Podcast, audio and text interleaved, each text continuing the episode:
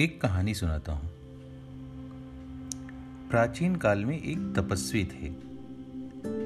एक बार वह नदी में नहाकर बाहर निकले तो देखा कि बाज ने झपट्टा मारकर एक कबूतरी को अपने पंजे में दबा लिया है। उन्होंने एक पत्थर उठाकर बाज को मारा। चोट खाकर बाज घायल हो गया और कबूतरी उसके पंजे से गिर गई। तपस्वी ने घायल कबूतरी को उठा लिया और उसे घर ले आए।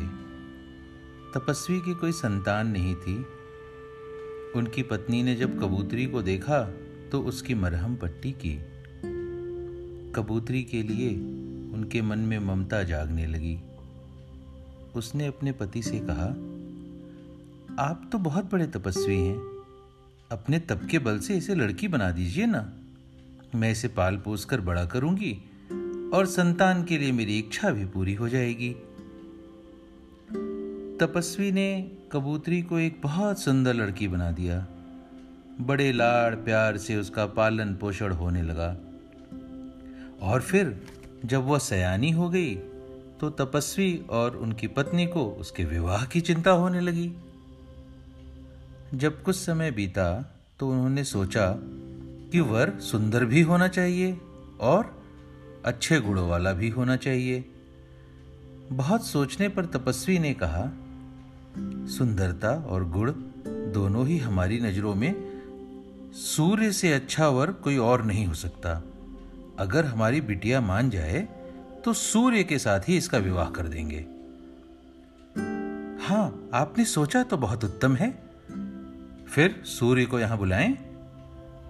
हाँ, ये अच्छा रहेगा। और तपस्वी ने सूर्य को अपने यहाँ बुलवाया और अपनी बेटी से पूछा, बेटी, इनसे विवाह करोगी? नहीं पिताजी, लड़की ने चेहरे से पसीना पोंछते हुए कहा। ये तो बहुत गर्म है, इनके पास जाने से तो मैं पिघल जाऊंगी।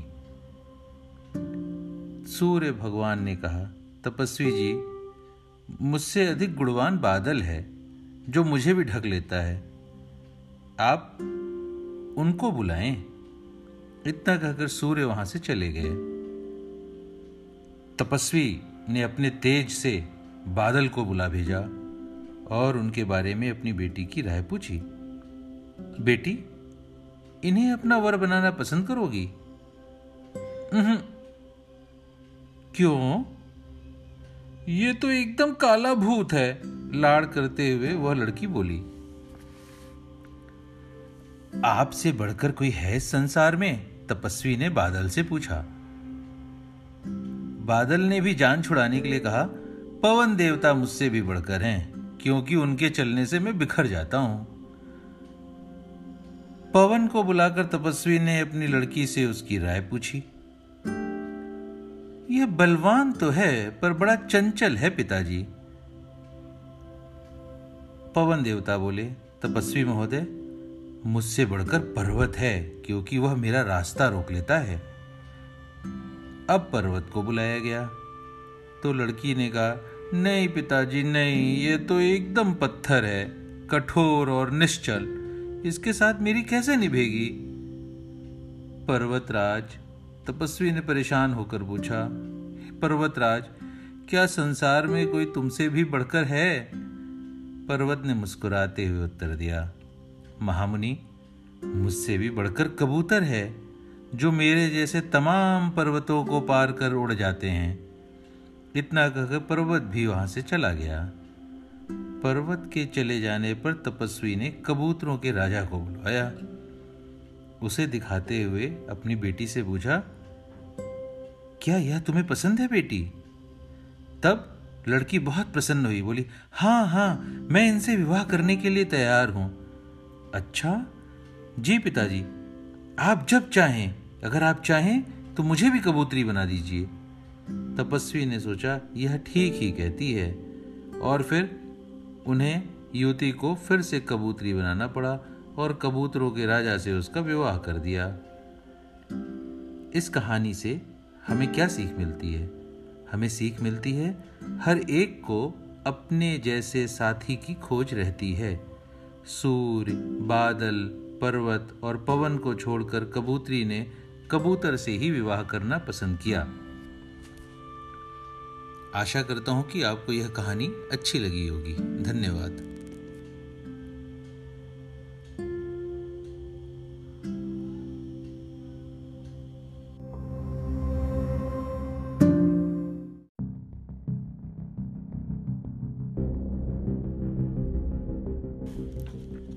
आपको एक कहानी सुनाता हूं। प्राचीन काल की बात है। विजयनगर में एक ब्राह्मण रहता था। उसका नाम था विश्वशर्मा। एक बार उसने एक बकरी खरीदी। उसे लेकर वह अपने घर की ओर चला। बकरी बहुत चंचल थी। कभी वह आगे भागने लगती, कभी पीछे की ओर दौड़ जाती, कभी रुक जाती, कभी इधर जाती, कभी उधर जाती। बेचारा विश्वशर्मा उसके पीछे पीछे भागते भागते परेशान हो गया और तंग आकर उसने बकरी को उठाकर अपने कंधे पर रख लिया। तभी सामने से आते हुए तीन ठगों ने उसे ऐसा करते देखा। बकरी देखकर उनके मुंह में पानी भर आया। बकरी काफी हृष्ट पुष्ट थी। उन्होंने आपस में सलाह की कि इस बकरी को हथिया लेना चाहिए। उनमें से एक ठग भेष बदलकर सामने से आकर विश्वशर्मा से मिला। उसने आश्चर्य प्रकट करते हुए कहा, ब्राह्मण देवता, कुत्ते को अपने कंधे पर उठाए लिए जा रहे हो? यह विचित्र बात तो मैंने जीवन में पहली बार देखी है। तुम अंधे हो क्या? विश्वशर्मा क्रोध से उबलकर बोला, यह बकरी तुम्हें कुत्ता दिखाई देती है? जाओ और अपना रास्ता नापो। ठग ने विश्वशर्मा को इस तरह घूर कर देखा जैसे वह पागल हो, और फिर वह एक ओर चला गया। ठग के जाने के बाद विश्वशर्मा अभी दो कदम ही चला था कि दूसरा उसके सामने आ गया। भाई, यह बछड़ा जब जिंदा होगा तब तुम्हारा बड़ा प्यारा रहा होगा ना।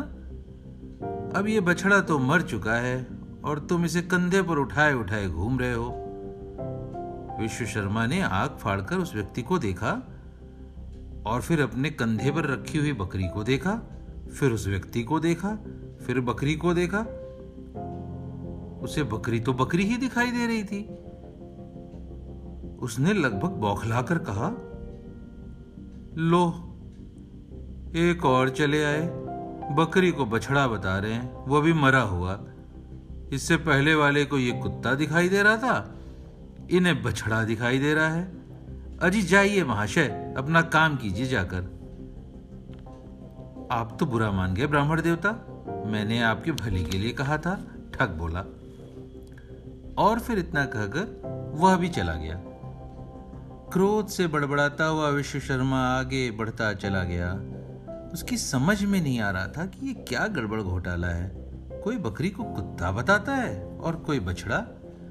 उसने फिर एक दृष्टि अपनी बकरी पर डाली। उसने सोचा, हो सकता है आज कमजोर दृष्टि वालों का रास्ते में मिलना ही भाग्य में लिखा है।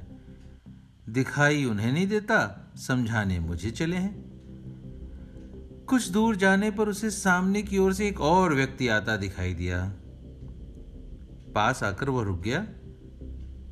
कुछ क्षण विस्मय से वह विश्वशर्मा की ओर देखता रहा और फिर एकाएक जोर से ठहाका लगाकर हंस पड़ा। यह व्यक्ति कोई और नहीं, तीसरा वाला ठग था। क्यों जी, मुझमें आपको हंसने जैसी क्या बात दिखाई दे रही है?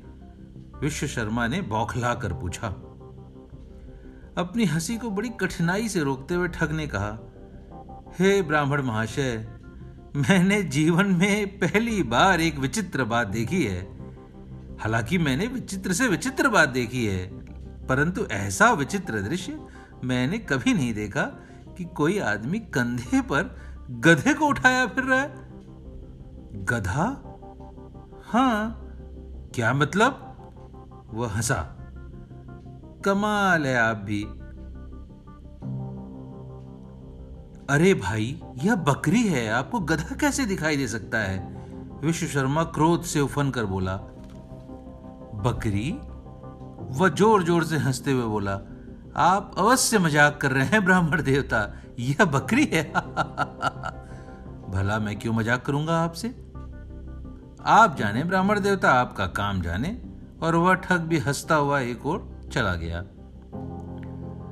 उसके जाने के बाद ब्राह्मण को काटो तो खून नहीं, वह किसी मूर्ति के समान खड़ा रह गया। यह बकरी किसी को कुत्ता दिखाई दे रही है, किसी को मरा हुआ बछड़ा दिखाई दे रही है, और तो और किसी को गधा दिखाई दे रही है। जरूर यह पशु कोई भूत प्रेत है। मन में ये बात आते ही विश्व शर्मा ने बकरी को घूर कर देखा। दूसरे ही क्षण उसने बकरी को नीचे फेंक दिया।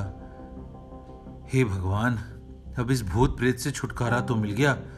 वह अपने आप बड़बड़ाता हुआ वहां से यूं भागा जैसे कोई आफत देख ली हो। तीनों ठग छिपे हुए हंसते ठहाका लगाते हुए निकले और बकरी को उठा लिया। तब उनमें से एक बोला, कैसी रही स्कीम? बहुत उम्दा, अब तो मजा आ गया। और फिर वह तीनों ठग अपनी चालाकी पर हंसते ठहाका लगाते एक और बढ़ते चले गए।